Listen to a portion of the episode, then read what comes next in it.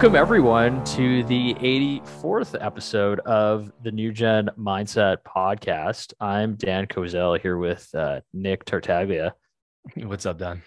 Um, a lot, man. There's a lot of movement in the marketplace right now that's not getting talked about. Um, earnings are on the decline. Mm-hmm. Um, you know, First Republic Bank was down like 49%. Um, deposits are shrinking, you know, bank crisis, all this crazy stuff.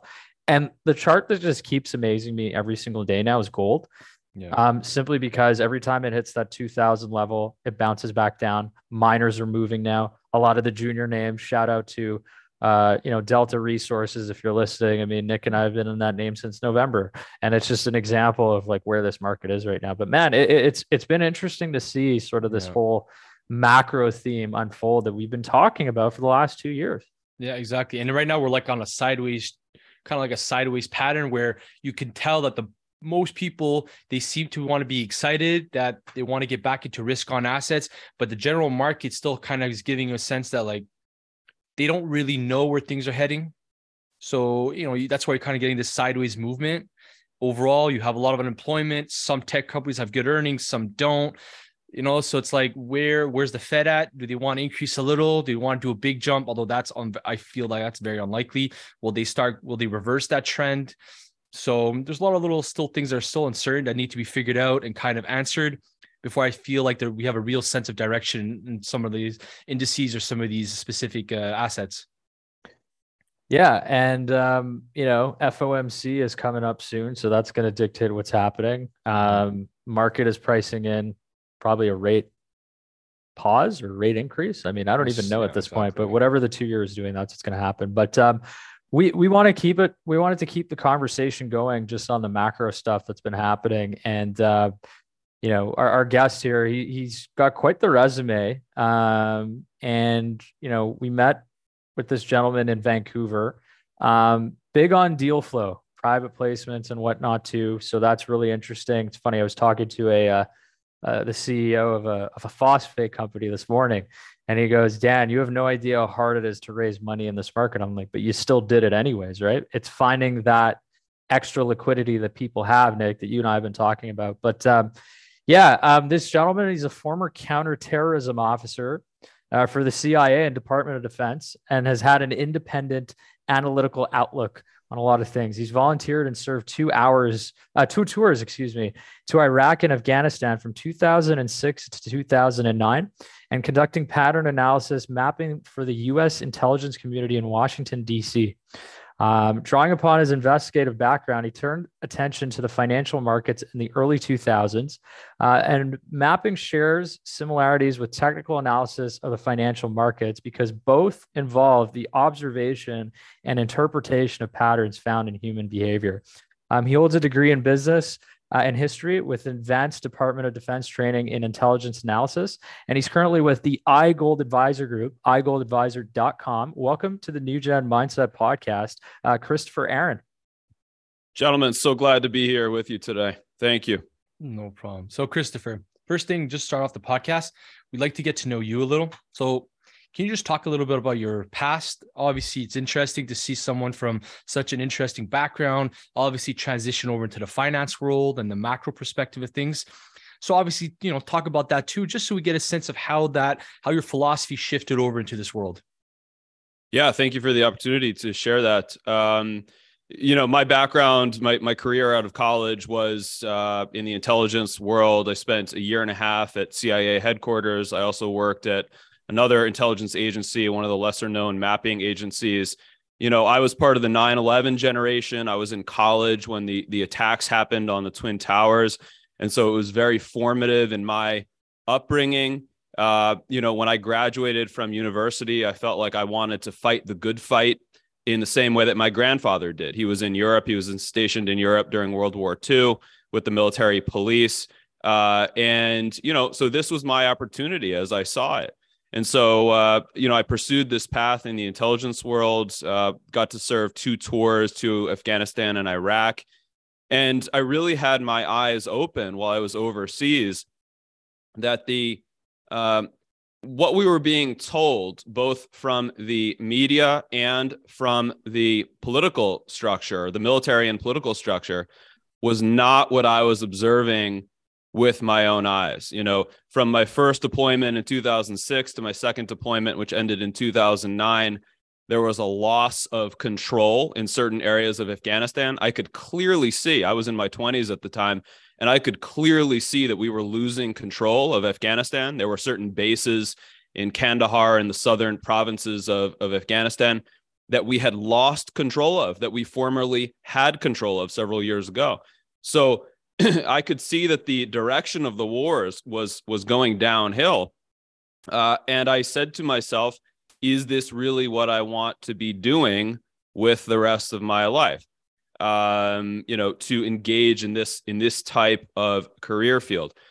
Somewhere along the way, uh, in that window, my eyes were opened to the realities of the important link between warfare and the markets, and especially the precious metals and the resource markets, which is that warfare, unwinnable, perpetual warfare, is only possible in the era of fiat currency as it exists, especially since 1971.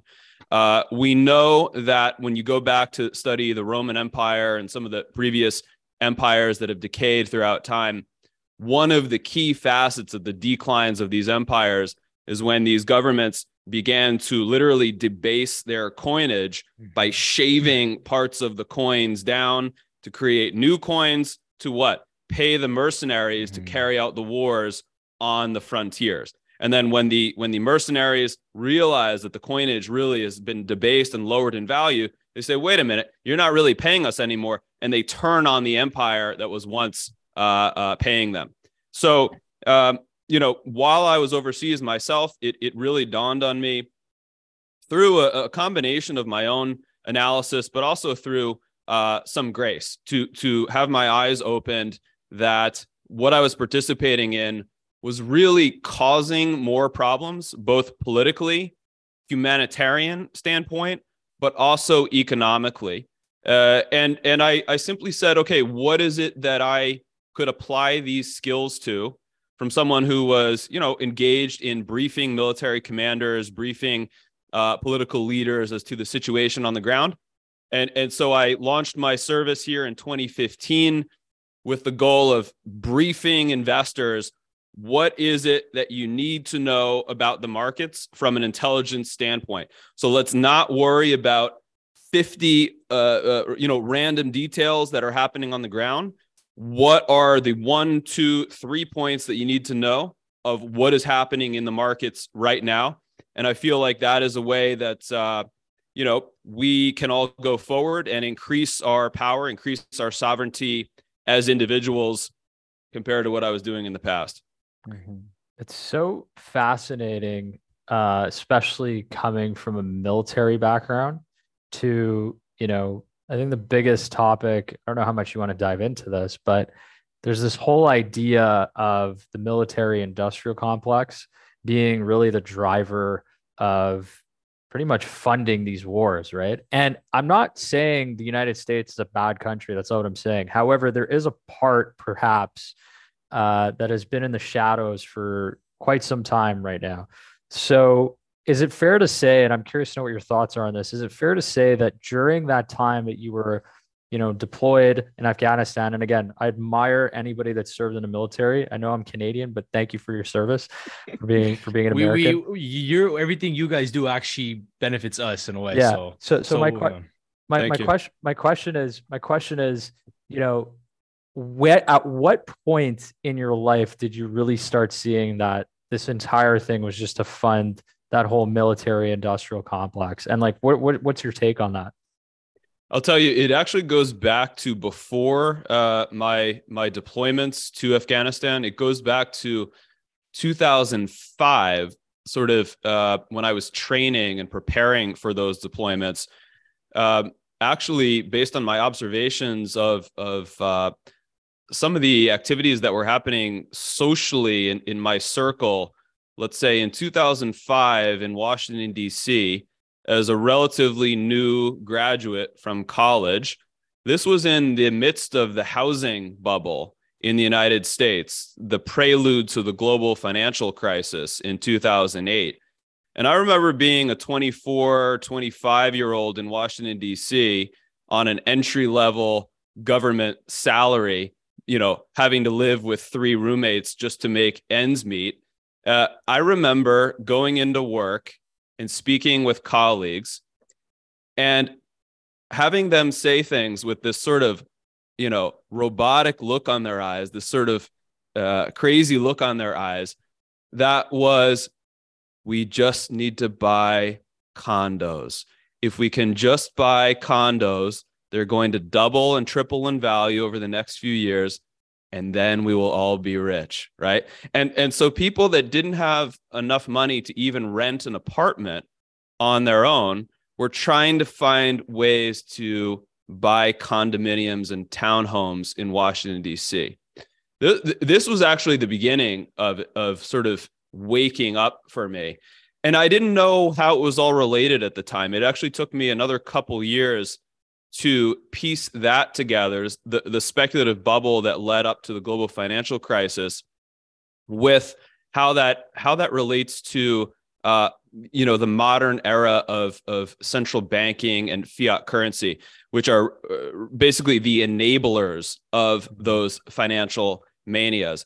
So you know I, I saw it with my own eyes in 2005 and i just remember going home from work on a couple days and saying something is wrong with this if it's so easy to just become wealthy that all you have to do is buy real estate and just wait for a few years and then it doubles and triples in value then everyone would be wealthy. You know, there'd be nothing, no work that anyone needs to do.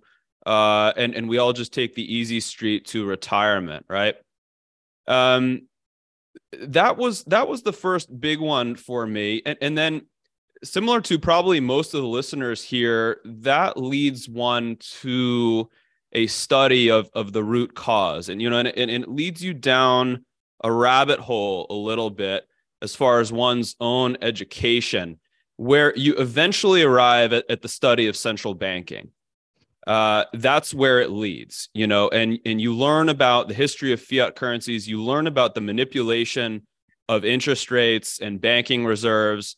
Um, and all of a sudden, the light bulb goes on, right? Uh, so for me, this was around 2007, where all of a sudden I became aware of, of the, how these financial manias were related to central banking, which eventually leads one to uh, part of the solution, which is currencies which cannot be controlled by the banking institutions or the central banks. And of course, that one that leads one to precious metals. In the modern era, we also have compete, competing currencies in in uh, cryptocurrencies but but that's that's where it leads when one takes that path and and your consciousness gets funneled as to the root cause of what you guys just mentioned before yes the military industrial complex but also the financial manias mm-hmm. also the bank bailouts everything that we've seen here over the last number of years the enabler of all that is is central banking and the uh, the fiat currency. Yeah because if you didn't have if you didn't have such so much freedom to manipulate your currency, well, I mean, the industrial complex would have a very hard time to kind of profit off of a war in, an, in a very what I would say uh, not a very good economic environment where theoretically you're supposed to be lowering your money supply, supposed to be paying off debt, and going back to the basic roots to improve your economy. But instead, you can kind of take that away from the individual and then you kind of like expand the money supply and, and kind of flow economic energy to these complexes that can then go eh, outside the nation and play these games and you kind of perpetuate this conflict and this like fear and you know you take advantage of your own people that way which you see throughout history they kind of do it all the time distract your people with this distract or uh, distract with uh, some sort of political issue or distract with an external conflict. And then because you have this central authority with this central banking system well you can just you kind of like uh it's a free for all after for them. Exactly right, and, and I take it actually uh, to the next level, Nick, which is really to say uh, there is a humanitarian even one could say a spiritual uh, battle that sort of underlies this whole thing from those who are trying to steal wealth which what is wealth? You know what is what is money? It's it's simply crystallized energy you know mm-hmm. energy in, in portable form human energy. From those who are trying to steal our energy from us to try to suppress our potential as uh, human beings as creatures with a divine spark in us here for some very important reason you know so i i take it to that level but but i'm also not a doom and gloomer mm-hmm. uh you know I, I think this is where some people when they get into this they take one wrong turn which is to feel like uh it's woe is me they're coming after us they're going to mm-hmm. get us so let's just hide in our yeah. holes over here no the fact that they are trying to suppress, if you will, our potential through these mechanisms of bailouts and inflation and fighting unwinnable wars, which is basically a, a double tax, you know, because it taxes the people on one side to pay for it. And then it'd be one thing if they're just going to tax you, but then they then blow up people on the other side of the planet with the proceeds of that tax. So it's a double negative, a double inflationary policy. But just to come back to the point I wanted to make, um, I do not see this as as woe is us. Uh, they're coming to get us because you have to think about it. If there's one group that is trying to suppress or stop another group, who is it that has the power? well, it's the central authority. Well, well, it's I think I think I think it's the people. The people have the big the people are the biggest threat to the central yes, authority. If they're so. aware of it. That is that is it. That's exactly it. Yep. And and so we collectively have the power individually and collectively and that is what they are trying to suppress so yes combination of uh, you know educating people on these policies educating people on solutions to it as well as is taking individual actions to protect ourselves and our families so that as individuals as investors we can live the best version of our lives yeah. to have resources to then help other people along the way uh, you know that's what they don't want so so the challenge for us is to thrive and succeed in spite of that baloney hmm. so when you so in knowing all these things that you kind of had this realization and obviously with your background where you obviously enjoyed human nature and studying human nature and i guess you kind of overlap with history and you see these these human dynamics to create these patterns that cycle throughout history. And then I guess this is where it leads you down to this path where you start saying, okay, well, there's a certain asset class that I can kind of spend my time studying those na- those dynamics and that nature and to kind of also at the same time reap a certain benefit from it from a financial standpoint. And this, I guess, where you kind of got into precious metals and gold, because there's it kind of intertwines with human nature and and human psychology and societal psychology and societal nature. And um, so it's interesting the way you see kind of transition you build into this point.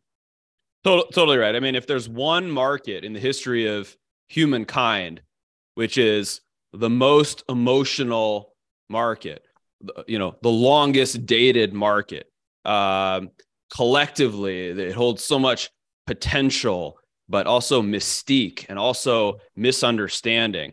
It's gold. Uh, and so I find it fascinating to study the gold market as a, a solution to a lot of these ills that plague us as a society. Uh, but then there was another part of my own education. Actually, it was back in 2008. Uh, you know, I mentioned that part of my awakening was sort of 2005, and then my first deployment in 2006, seeing a lot of these financial and military problems. And then the a lot of the people that I was listening to at that time, 2006, 2007, who were preaching gold, who I myself learned from back in those decades, they were totally blindsided by what happened in the crash of 2008. And you know, for anyone who has sort of just uh, begun to participate in the markets here over the last five to ten years, if you did not get the chance to participate in that crash of 2008, I mean, it was it was something to live through. Because the you know those people who correctly understood the problems that we are talking about now they were really blindsided or flat footed by how even the precious metals, gold, could get taken down in the global financial crisis. Silver, especially, could get taken down in the global financial crisis. And then a lot of the mining equities, I'm not joking, mm-hmm. from July of 2008 through November of 2008, this was a four to five month window in there. A lot of these companies fell by 95% in value in that crisis. You know, the declines that happened in a lot of the the uh, mining equities were much greater than even, you know, if you were sitting in uh, Apple stock or uh, you know, IBM uh, stock. And and so what I learned through that experience was it's not enough to simply understand the fundamentals because you can be right on these fundamentals but the market can move opposite you for irrational reasons, illogical reasons, margin calls, uh, fill in the blank, you know, central bank selling, mm-hmm. manipulation. Yes, all of the above. But those are real facets that happen in real everyday life. And so, unless we pay attention I mean, it's it's it's wonderful, and we must understand the big picture to keep our resolve over the long term of our careers. Uh, but it's not enough for success to simply understand those fundamentals. You have to pay attention to what the market is actually doing in a real world, meaningful time frame. Which, where that comes back, is the charts. You pull up a chart, and it contains the sum of all the fundamentals from all the people who are thinking about buying or selling, who already have bought or sold, who may buy or sold for a million different reasons. All those people have to come together at the current price of the asset. And so, you know, in my own education, uh, it was simply to say, we we understand the fundamentals, we embrace the fundamentals, but on a more day-to-day, real-world, meaningful time frame, we have to focus on what the the markets are actually doing, or else we can basically get clobbered. It's like getting run over by an irrational stampede. Do you want to be right? Do you want to sort of sit on your high horse and say, "Hey, these people are being irrational. They're all running in the wrong direction away from an imaginary boogeyman." Sure, fine, that's right, but you're still going to get stampeded anyway, and you can really get damaged in that. No. It's it's really fascinating because you know I'm always just having a flashback of you explaining sort of your epiphany of you know how the whole system is set up. I think for me personally, and maybe Nick, you can kind of attest to it, was really during COVID. Um, that was like the accelerator I found, mm. honestly, off the record. Whoever's listening, after the first two months that we were in COVID, I knew that this entire thing was just another, I hate to say this, it was another 9 11 moment, right? Putting more restrictions onto people. Um, you know, fear as their tool to do it. Exactly. Like 9 11, it was like, hey, they're going to heighten security screening at the airports. Fantastic. Great. Now you have to wait another hour and a half just get through the plane. COVID, it was like now they're like trying to test people's ability to stay within these confines of of of, of like you know security or whatever security. I'm putting it like in parentheses. So, I guess what I'm trying to say is like when you see stuff like that happening, and you try to explain that to people that are close to you, right? They kind of look at you like you're a little bit crazy. What's it really going to take for people to actually say, "Holy crap!" Like why haven't we done this sooner? Why don't why don't we prevent this sooner rather than later? Yeah, it's it, it's really important to remember. I, I want to draw the analogy from my own time with the military, um, that even though the direction of the military, the direction of the wars, and sort of the facilitators of the wars, as we discussed, was was wrong. It, it was ill intentioned, I believe, ultimately, and, and, it really took the world in the wrong direction from a security and humanitarian standpoint. Even though that is all true, as we discussed, uh, I worked with a lot of really well-meaning individuals, a, a lot of uh, soldiers who were really patriotic, a lot of soldiers who really believed in freedom and who wanted more security and more peace in the world. And and they were trying their best to achieve that. And I draw an analogy to what we've seen here with COVID over the last few years, where, um, look, is there, you know, was there a virus out there? Sure. Was it dangerous and, and did it kill some people? Yes. Uh, are there always viruses out there that will always kill people? Yes. Um, was, you know, was the ultimate uh, goal at some point along the way uh, usurped by certain individuals uh, who desire to control and manipulate and limit human freedom and limit human human potential absolutely they did that i mean i mean the writing on the wall was so clearly there and the timing as well if you think about from an orwellian standpoint so we went from fighting this invisible hmm. war against the terrorists right on the other mm-hmm. side of the planet for 20 years when did biden finally pull the united states and nato allies out of afghanistan it was in 2020 and then all of a sudden this next imaginary boogeyman mm-hmm. even more uh, difficult to pinpoint, the invisible virus enemy comes along. That suddenly we have to raise taxes. Suddenly we have to spend all this money to fight this, you know, this next, uh, this next boogeyman, if you will. So, so absolutely, this was a drain on our collective potential. There were mm-hmm. those who took advantage of this to try to suppress human potential and and uh, corral the population in a certain way.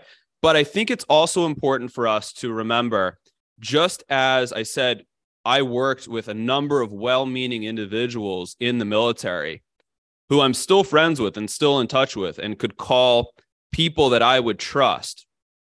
I think within this COVID umbrella, there were many, many well meaning individuals who genuinely were concerned with trying to protect human health, you know, genuinely were concerned um, with the welfare of us all as a species. And I think a lot of them got manipulated. A lot of them got sort of pushed in one direction, using their energy in a way that maybe was not the best uh, for us ultimately. But I, I, just think it's important for us to balance. You know, it, it's very rarely all negative. There can be a lot of negative, and I think that that ultimate control of it certainly was negative. But uh, a lot of well-meaning individuals in there as well. Yeah, there's one of my favorite things from uh, Thomas Sowell, a student from Milton Friedman, and one of my favorite things he always focuses on is you, we have to, as individuals or as a society, we have to stop focusing on intent and we have to start focusing on outcome, because outcome tells us which actions actually produce what we want, and intent just gives us a sense of direction, but it doesn't actually tell us what the outcome will be. And I feel like COVID as a whole was a response based on intent. A lot of it was intent, and a lot of it was good intent, but a lot of risk and consequences were not discussed and ignored and tossed aside or placed as some like for example doctors saying the economy is not important we can prepare it after uh, that's a very ignorant statement to claim. It's not like, you know, people need to eat and work and take care of themselves. These are all based on economic realities. They're not based on your your your books or they're not based on your uh, your hospital. These are based on human potential to produce and satisfy their needs. So, you know, intent versus outcome. So, and I think that we kind of blurred that line and we need to channel intent and make it understand that if we want our outcomes to be better, we need to channel that intent to be better aligned with outcomes so that we can actually spear every time there's an issue, we can spear it head on and actually make it be productive in trying to solve it rather than falling apart and trying to solve it and not actually solving it and then making worse problems down the line that we then have to repeat the same cycles over and over. I agree with you. I, I really do. Uh, you know, we we cannot forget the mistakes that were made during COVID. Um, you know, it's it's it's a question of how much do we excuse some of the bad behavior from from some of the actors who were who were trying to do good versus not. And and it's it's a question. You know, I'm not saying I have the answer either. Uh, it it needs to be discussed. And and just you know, I'll give you one example on a personal level. Um, my mother passed away during the COVID window about two years ago, not of COVID, of something separate, but because it was during that window when she was in her in her final um, um, care facility before passing away. they would not let more than two of us in to mm. see her at a time. And so I had my whole family there, my extended family. We wanted to be with her, you know, and and they would not let us. It's like they would have called the police. We would have gotten arrested if we were all. So we had to do all sorts of crazy things. I mean, my brother even snuck into the hospital one time to see her. I mean, how how insane is that if you think about it?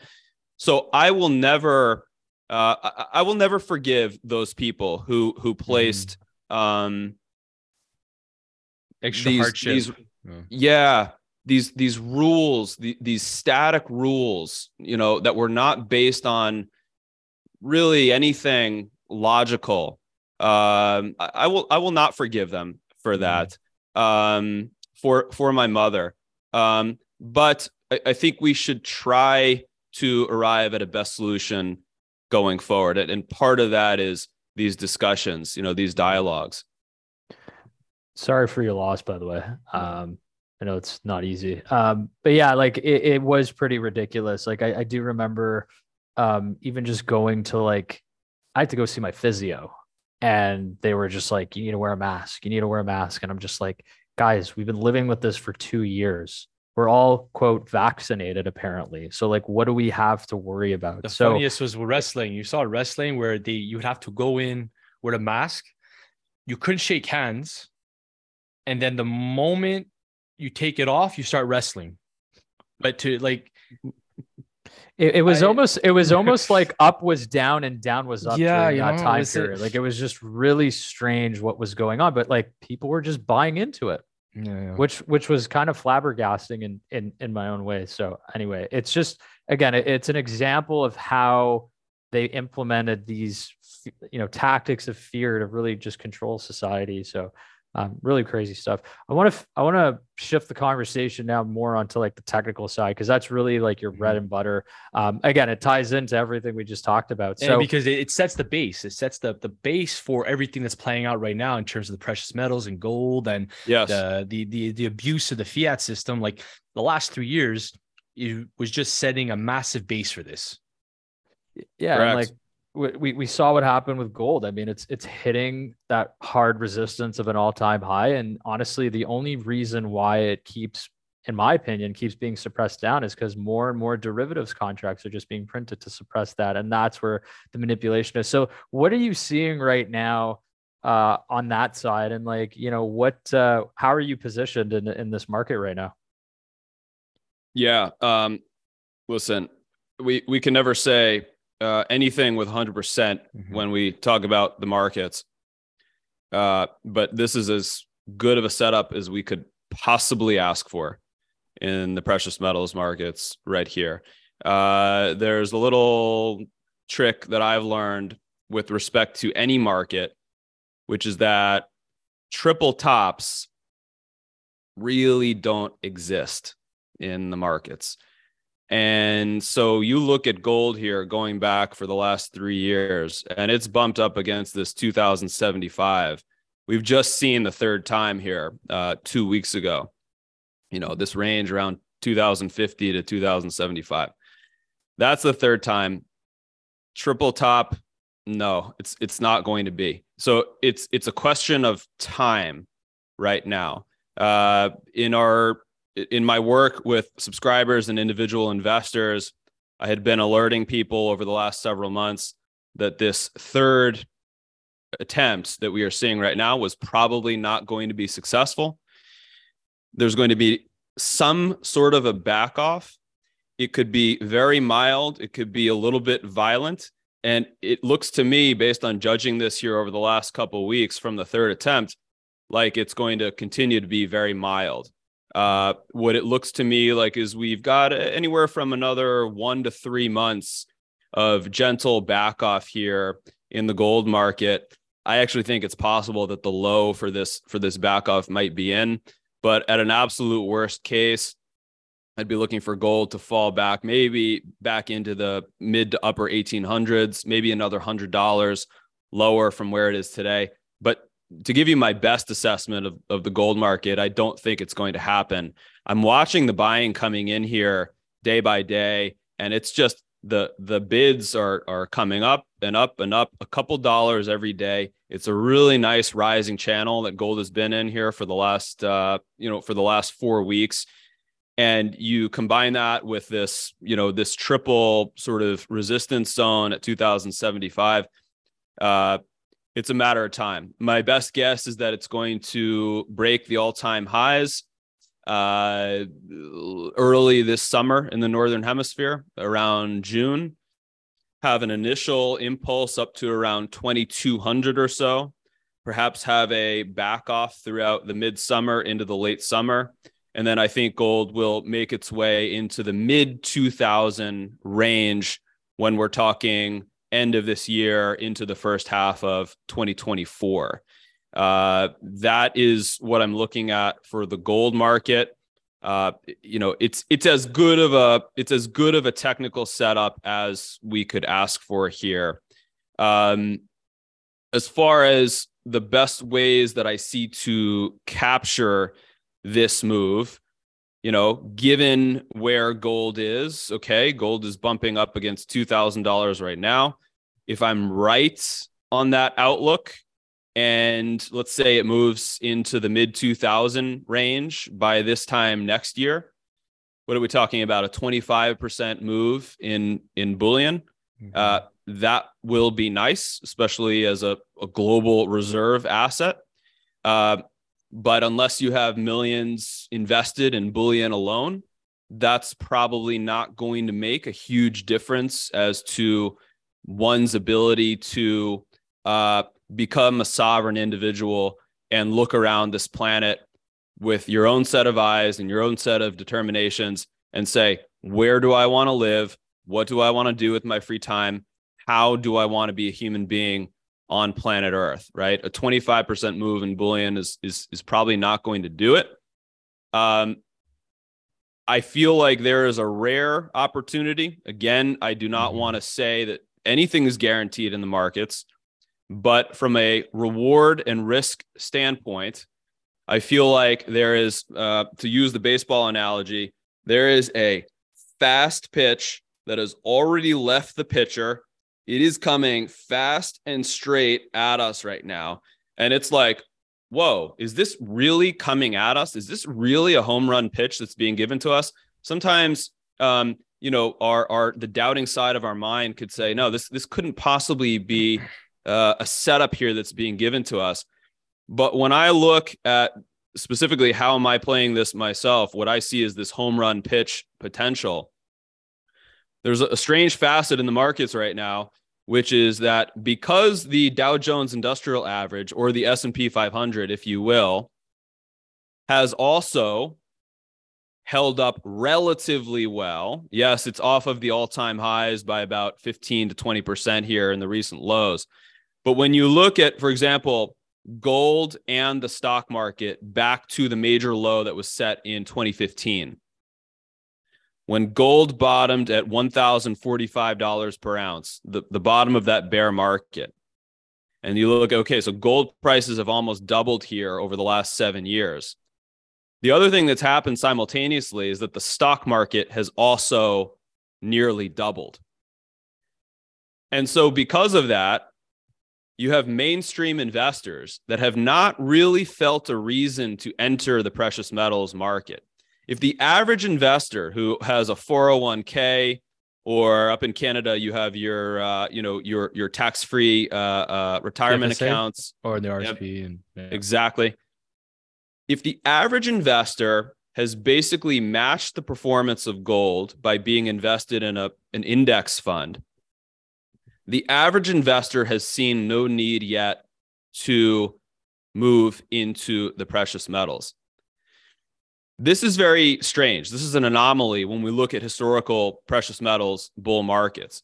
You look at the precious metals bull market in the 1970s, you know, where gold prices went up eightfold and silver went from $1.30 per ounce up to $50 per ounce. The stock market was performing hmm. terribly that entire time. Major crashes were happening every couple years and so there was a real uh, there was a real visible set of evidence for the average investor to say hey let me take 10 or 20 percent or all of my money and move into the precious metals. And they vastly outperformed stocks during that period of time. Same thing from the bull market from 2001 to 2011 in precious metals. You had the global financial crisis happen throughout that period. You had the NASDAQ bubble happen throughout that period. So there was a clear need to move funds into precious metals. What we've been living through here since 2015 has been an anomaly because you've had both stocks and gold rising at the same time, roughly in tandem. Yes, certain months and certain years, one has outperformed the other. But when you look as a net sum since the bottom in 2015, major bear market low following the 2011 peak, both have moved together. Uh, and because of that, we, because the average investor has not yet approached this market, the valuations on the speculative end of the precious metals sector, which are going to include silver and then the gold and the silver mining companies. They are orders of magnitude lower than where they were if we just rewind 10 years to when the metals prices were exactly the same as they are now. We're talking gold in the, you know, uh, 16, 17, 18, 1900 dollar range and silver in the low uh, to mid 20s. When the metals prices were exactly what they were today, 10 years ago in the last cycle, you had valuations for the exact same companies that were in the range of 5 to 10x. In other words, like 500 to 1000% higher for the very same companies sitting on the very same assets that they're sitting on today companies with defined resources of gold in the ground, defined deposits of silver in the ground. I'm not even talking exploration companies. Mm-hmm. I mean, exploration is is fine and it's exciting, but to, to look one step more conservatively, valuations on these companies were five to 10x higher in the previous cycle with the same metals prices. All because the psychology of the average investor has not yet entered this yeah. sector. So, as someone who is looking at this and saying, I could move into gold bullion and try to capture a 25% return if my thesis is correct over the next 12 to 18 months. Or I could look at companies that are undervalued at the current gold price by a factor of 5 to 10x, mm-hmm. let alone if we get gold breaking out to new all time highs which would then see a, a leverage effect happen additionally. Uh, from a reward to risk standpoint, I think this this home run pitch is coming right at us for a lot of these undervalued companies. And I think there's a window here of one to three months to get positioned because when gold breaks out to new all time highs, that would be, again, I cannot use the word guarantee, but that would be the moment when the psychology begins to mm-hmm. shift and you start to see the average investor say, Hey, let me throw a thousand or ten thousand dollars and you multiply that times millions and millions of people mm-hmm. starting to look at the precious metals for the first time. And and that's when you say, Boy, am I glad that I was uh, positioned. So so that is my that is mm-hmm. my investment thesis here for the next 12 to 18 months. Uh, and I will stick with it until proven otherwise. But you, all you got to do is take into account like also add on to this is like the money supply now relative to the past cycle is remotely magnitudes higher. The wealth effect is much greater. So when people are going to be competing for safe havens, there's a lot more wealth competing for the supply of gold relative to the past. then you also have the fact that people now are aware that the government want this to happen. Like they know they have government backing these type of industries because well they need the commodities. Without it, you're not getting it no more. And then you also have the fact that some of them they want more like domestic secured supply, where they don't want the exposure to geopolitical risk factors anymore as much. So you know, like you have you have these momentum variables that are just building up and kind of grouping into this like output that just the, the, the potential is just insane here. And the fact that you've had over a decade of just malinvestments and just uninvested, uh, no desire to even touch the space, it just so many factors just makes it like where else would i look in this entire marketplace there's very few gaps where you just have a like a, a, an incredible amount of opportunity that can be made that can make a ton of wealth it's one of the there's few spaces there's a dry tinder setup basically right in front of us and all it needs is that spark to catch mm-hmm. and then mm-hmm. it'll move a lot quicker than than people think a lot of people are looking at this and they've been lulled into a sense of complacency. You know, silver's been in the same range here for the last mm-hmm. three years, and they think it'll stay in that range forever. When things start to move, they they really move. And I'll just give a, a one anecdote here uh, mm-hmm. from my own life. You know, so as I said, I've been involved in these markets for about 15 years, and in the last cycle in 2009, 2010. I started to have a number of individuals approach me. Now, now, mind you, this is before I, I was merely an investor at that point. I was not publishing research or analysis for a wider audience. I had an internal list of friends and associates that I would send my own analysis to, you know, on a weekly or monthly basis. But I was not publishing for the public back then in 2009, 2010. I started to have then 2009, 2010, I started to have, oh, you know, a dozen or two people approach me in that window who I, who I would consider rather conservative mainstream investors start to say, hey, you know, Christopher, I know you're involved in the precious metals markets. Could you help me to, you know, to make some investments in that sector for the first time? You know, people that maybe had uh, $20,000 to their name and they said, I want to put half of that into the precious metals, right? That that's a, that's a big commitment for mm-hmm. for individuals. Um, so I started to have a couple dozen people approaching me in that window asking for that kind of guidance. In this window that we've been in here, I think I've had two people approach me for for that kind of guidance who know and and they know what I do and I'm much more public about it these days. Mm-hmm. So that's simply an anecdote to show you the average person, it has not happened yet. The average mm-hmm. person is really only tangentially slightly aware of of this here.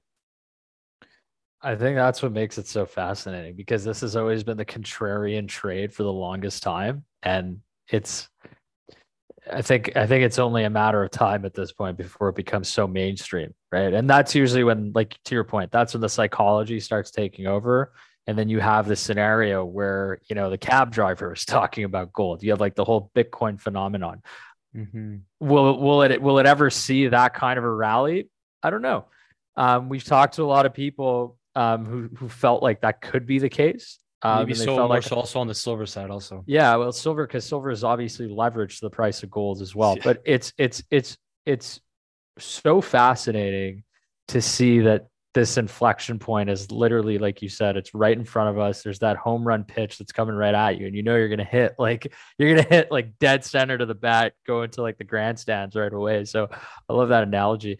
Um but yeah the miners you, you at least you at least have to step up to the plate mm, exactly. take a swing right now. Yeah. You can't you can't fault yourself for for doing that. And i don't think yeah i was i was just going to say like that's why like there's like bits you're sprinkling bets a little bit you don't want to go mm. too aggressive but unless you're a crazy person who understands and has like a crystal ball to drilling of, of gold go ahead uh, but no it, I, I'm I'm excited for it because it is the ultimate contrarian trade. And to be honest, I think when you're buying gold and you're long gold, it's it's a bet against everything that we talked about at the beginning. It's like this is where society. It's a bet against the government, right? Like that's that's ultimately what this is, right? Well, so Rick it, Rule always says, right? He says gold is uh is basically the inverse of the stupidity of the people. Very, that's so very good. It's very very accurate. Yep. And and especially you know especially the uh the central planners, you know, to to define it even more, narrow it even more. Yeah. You know, their their attempts to hold back our potential gold uh, gold stands in the way of that. Gold mm. bulldozes over that. How do you like to how do you like to play the space, or how have you been playing the space? I, I do a combination of things. Uh, I think it's important for investors, especially if you're new to the sector, to have a, a core holding in physical bullion that's either in your own possession or if that's not feasible, you know, at least held outside the banking system. uh, in some direction. So so I work with some investors who are just approaching it for the first time. Um, you know, and and I think that's a good place for people to start. You, you want to have enough of a core holding. I consider that to be an emergency savings account. You know, a, a mm-hmm. real savings account that should rise in value over the coming years um, you know, but something that is always there for you in case of an emergency. Mm-hmm. Um, and then beyond that, it's it's really an individual question. It's how much risk tolerance do you have? You know, what is your commitment for capital for other needs going forward? Um, me myself, uh, I do a combination of things. I do some trading in the futures and the options markets. Um, I have no problem dabbling in the paper markets. I know they get a bad name, but uh, you know, when you get a trade that makes you 10x mm-hmm. and then you take those profits and go out and buy 10 times mm-hmm. the amount of bullion that you would be able to buy, you know, you, you might see it in a slightly different way. Uh, and then the mining sector, I consider more to be long term leverage to the metals. You don't have to be right on the timing as mm-hmm. precisely mm-hmm. as, let's say, in the futures or the options markets and of course then the mining sector has its own set of uh, you know of of reward potentials companies can have individual uh, you know happenings that that cause them to rise irrespective of the metals price. Of course that can work on the way on the way lower as well. Uh, these days i'm involved in quite a number of financings for companies. So we raise money for companies that are going to participate in drill programs or they're looking to let's say uh, publish an initial resource estimate for the first time. You know, if a company only has drill results, that's encouraging, but do we really know what that means from an economic standpoint or how many how many millions out of ounces of gold or silver do the drill results equate to? So I come together, we gather a group of investors, we raise a couple million dollars for these companies, and we say, hey, go out and publish the study. Go out, show us how many ounces of gold you reasonably expect, according to the official published standards, uh, actually exist below the ground. And then if that is successful, you can see a significant re rating of the company's stock value even if the metals themselves are are moving sideways because the company has moved from an inferred resource let's say to a, a measured and indicated resource or one of the next uh, levels. So so those are the primary ways all, all of the above are the ways that i participate in in this market. Is there, I think, uh, I, think it, I, I think it's just honestly it's heating up because um you know again it's only a matter of time but have you found even raising money in this market for some of these names like so on a scale of one to ten, like what's what's sort of the level of challenge? Like ten being like it's been impossible. One, it's like no, it's been relatively easy. Like what what do you think? Mm. Um, we're pro- probably about a three. You know, three, three and a half. Uh, so it's still it, it's still not easy. Um, you know, we can raise money for the right the right situation, the right company, and the right jurisdiction. Um, but it still takes effort. And, and there are companies that are unable to raise money in this environment. Mm-hmm. So I'm not seeing, for example, the, the type of psychology that will exist near a top in these markets, which I think investors should always be looking one step ahead. Uh, you know, yes, we have this home run pitch coming fast right toward us at this exact moment in time. But even as you're focusing on that, you should allocate part of your mind to thinking one giant step ahead. So 12 months from now, 18 months from now, two years from now, three years from now, whenever it's going to be, there's going to be a top in this market as well. And there are a number of things that investors would want to do to to start to look at the uh, the possibilities of of a top coming into place. One of those things is psychology of the markets. One of the ways that we can gauge psychology in the markets is how easy is it for these companies to raise money? If a company that has nothing but moose pasture is able to raise $5 million simply because they've recently changed their name from, you know, uh, uh, you know, ABC uh, natural gas company to ABC gold company. Suddenly we're doing a $5 million financing and everyone's like, get me in, get me in that's probably a sign that we're within six months of a major top in these markets. So I'm, I'm serious, you know, look out for that kind of psychology within the next few years. Uh, right now, we don't see that mm-hmm. psychology. So I suspect we're still, you know, we're still in the ramp up to a more healthy move here coming. And also uh, to step outside of the precious metal space a bit, like are there other commodities you typically like to touch? Other type of equities or other type of assets that you like to invest in? Yeah i i am open to uh, the full range of of hard assets.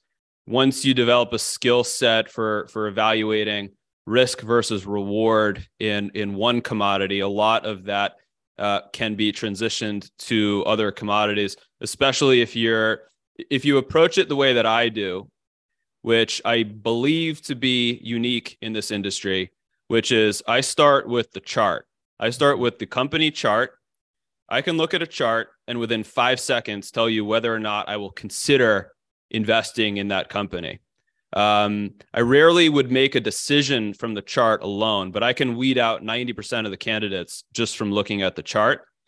Um, you know, then once I have a chart that passes several tests, I go in and research fundamentals, make sure everything aligns, research financials, speak with company management, speak with other investors, et cetera, et cetera. Um, but just back to your original question, do I, you know, consider other commodities? Yes, because the common link is that a chart is a chart. It doesn't mm-hmm. matter whether it's a uranium company, a copper company, a silver company, or a gold company. The same chart pattern will appear when it's a high reward to risk candidate, which is what you always want to choose. You never want to choose anything else other than a high reward to risk candidate. And there are signatures for companies that fit that profile as to how their stock will be trading over time relative to major lows that have been established over the preceding years and relative to major highs uh, over the preceding years. So yes, I, am I'm, I'm uh, you know open to all of the above. We have done some investments into uranium companies. We've done some polymetal investments. You know, there are a lot of companies. I mean, silver is mostly mined as a byproduct of mm-hmm. base metal mining. So a lot of times when you're looking at silver companies, you're really getting exposure to copper, lead, zinc, even some gold in there. You know, you you want to pay attention to that that happens as well. I'm open to the energy uh, industry, but right now, I, I, I strongly feel like, you know, again, uh, if if I'm repeating myself too much, excuse me, but I, I strongly feel like this pitch is mm-hmm. coming literally right at us. It's it's it's already left the pitcher's hand, and these kinds of things may only come around once every five to ten years. Mm-hmm. My personal plan here, and for the investors that I represent, is we're trying to extract as much of this move in the precious metals as possible, let's say over the next 12 to 24 months. And when that happens, and then we get the next top, because everything is cyclical, we will take a lot off the table and we will be doing hard looks at other commodities at that time. Right now, I, I really want to extract as much as I can out of this setup. Get the duck, get the ducks in order, and then capitalize on it. It's really exciting, man. Um, I just want to make sure the co- the good use of time here, but um, you know, your your website there, um, you know, igoldadvisor.com. Um, where can the where else can the the listeners find you? Because there's so much good content out there. And again, I'm looking at a chart of like a silver company right now, and the setup too is perfect. So it's like, you know, the stars are aligning to say the least. But yeah, um, where where can the listeners uh, find you, Christopher? Yeah, thanks very much, Dan. Uh, so the website is igoldadvisor.com. We, we have a service uh, both for open market investors uh, as well as for high net worth investors that would like to participate in these private placement financings alongside of us. I put my own money into every single one of these deals. Um, other places, if you just want to check out the free content that I publish, uh, iGold Advisor on YouTube and Twitter is the handle I Global Gold on on Twitter. I mean, it's we're we're gonna definitely have you back on, and I have a feeling that we're gonna our our, our investment portfolios are gonna be a lot thicker um, when we do when we do have a second conversation. But yeah, lots to pay attention to right now. Um, and you know what? I think at the end of the day, it just comes down to just being prepared and kind of going against the grain sometimes, even though that mm-hmm. grain is about to coin flip and then the masses are going to start looking at this stuff too, right? I mean, th- this is as best of a setup as we could ask for right now. Yeah. Yeah. Especially people just not caring. Like for me, I don't mind waiting because it's like I'd rather be patient, take my time to figure out my plays. You know, being we're uh, we're also pretty young, so it's like I'm in no rush. And then when that rush does happen, I can then sit back and then be like, okay, I can reallocate or restructure my portfolio based on what starts to move, what doesn't, what's working, what's not working. And I'm not trying to just rush in out of FOMO or hype. I've already set my base up. You know, uh, but Nick, that patience that you're talking about having, you would be surprised how many uh, how many people do not share that quality. Mm-hmm. Um, and that actually creates incredible opportunities in this sector. It's it's one of the reasons why I like this sector because what you will have is in periods like this, silver is a, a great example right now. If I pull up my silver chart, mm-hmm. um, you know, as a net sum, uh, silver has been in the same price range here for the last three years. You know, since since mid 2020 as a net sum, and there have been some oscillations along the way, and it's been in a over the last two years, it's been like a downward grind, you know, with a lot of overlapping waves. But net sum, same price, right? So no difference in the price. But the valuations of these companies that are, let's say, mining for silver, even the ones that are producing silver and their profits are basically the same as they mm-hmm. were three years ago, because the average investor doesn't have the patience that you're talking about. And when silver itself simply moves sideways, you see many investors get frustrated mm-hmm. and say, well, if silver is moving sideways, there's nothing really that excites me here. So let me just sell. Because of that dynamic, you have the valuations in these, these silver mining companies that have come down significantly from where they were even just three years ago with the same metals prices. And so, if you believe that that psychology will shift again and that values should revert to their mean, I, I would simply suggest that that dynamic offers investors an opportunity. Yeah, undoubtedly. It's it's it's crazy. We like to say uh, patience, but P A Y and then shints, right? You got to sit on your laurels and just kind of wait for the move to happen. But no, there it's it, it's crazy. The the writing has been on the wall for I, I would say the last six months even. But if you knew the macro story, which we, I think all three of us here understand. I mean, this is what we've been waiting for. And now you're going to the chart and the chart's telling you, okay, time to place your bets here. Let's like the the the, the pitch is on the way. So it's really interesting. So uh, but yeah, Christopher, we'd love to have you back on. Um, this is gonna be an exciting uh, couple months here. But uh, yeah, in the meantime, uh, you know, we want to wish you uh, good luck out there, but we'll definitely have you in the, uh, on in the next few months here once this move does happen. Thank you so much, guys, for having me. I'd love to be on again. And I just want to encourage uh, everyone listening to uh, think about this from a bigger picture standpoint as to, uh, you know, this is one of those opportunities to establish your own your own sovereignty on the yep. planet. You know, I, th- I think that's what it's ultimately about. And, you know, there will be other opportunities in the future, but we have one here right in front of mm-hmm. us. So, um, it, would be nice for people to change their their possibilities in life here over the next couple of years. Absolutely. Amen to that. we'll see you next time, guys, on the New Gen Mindset Podcast. Thank you, guys. Ciao.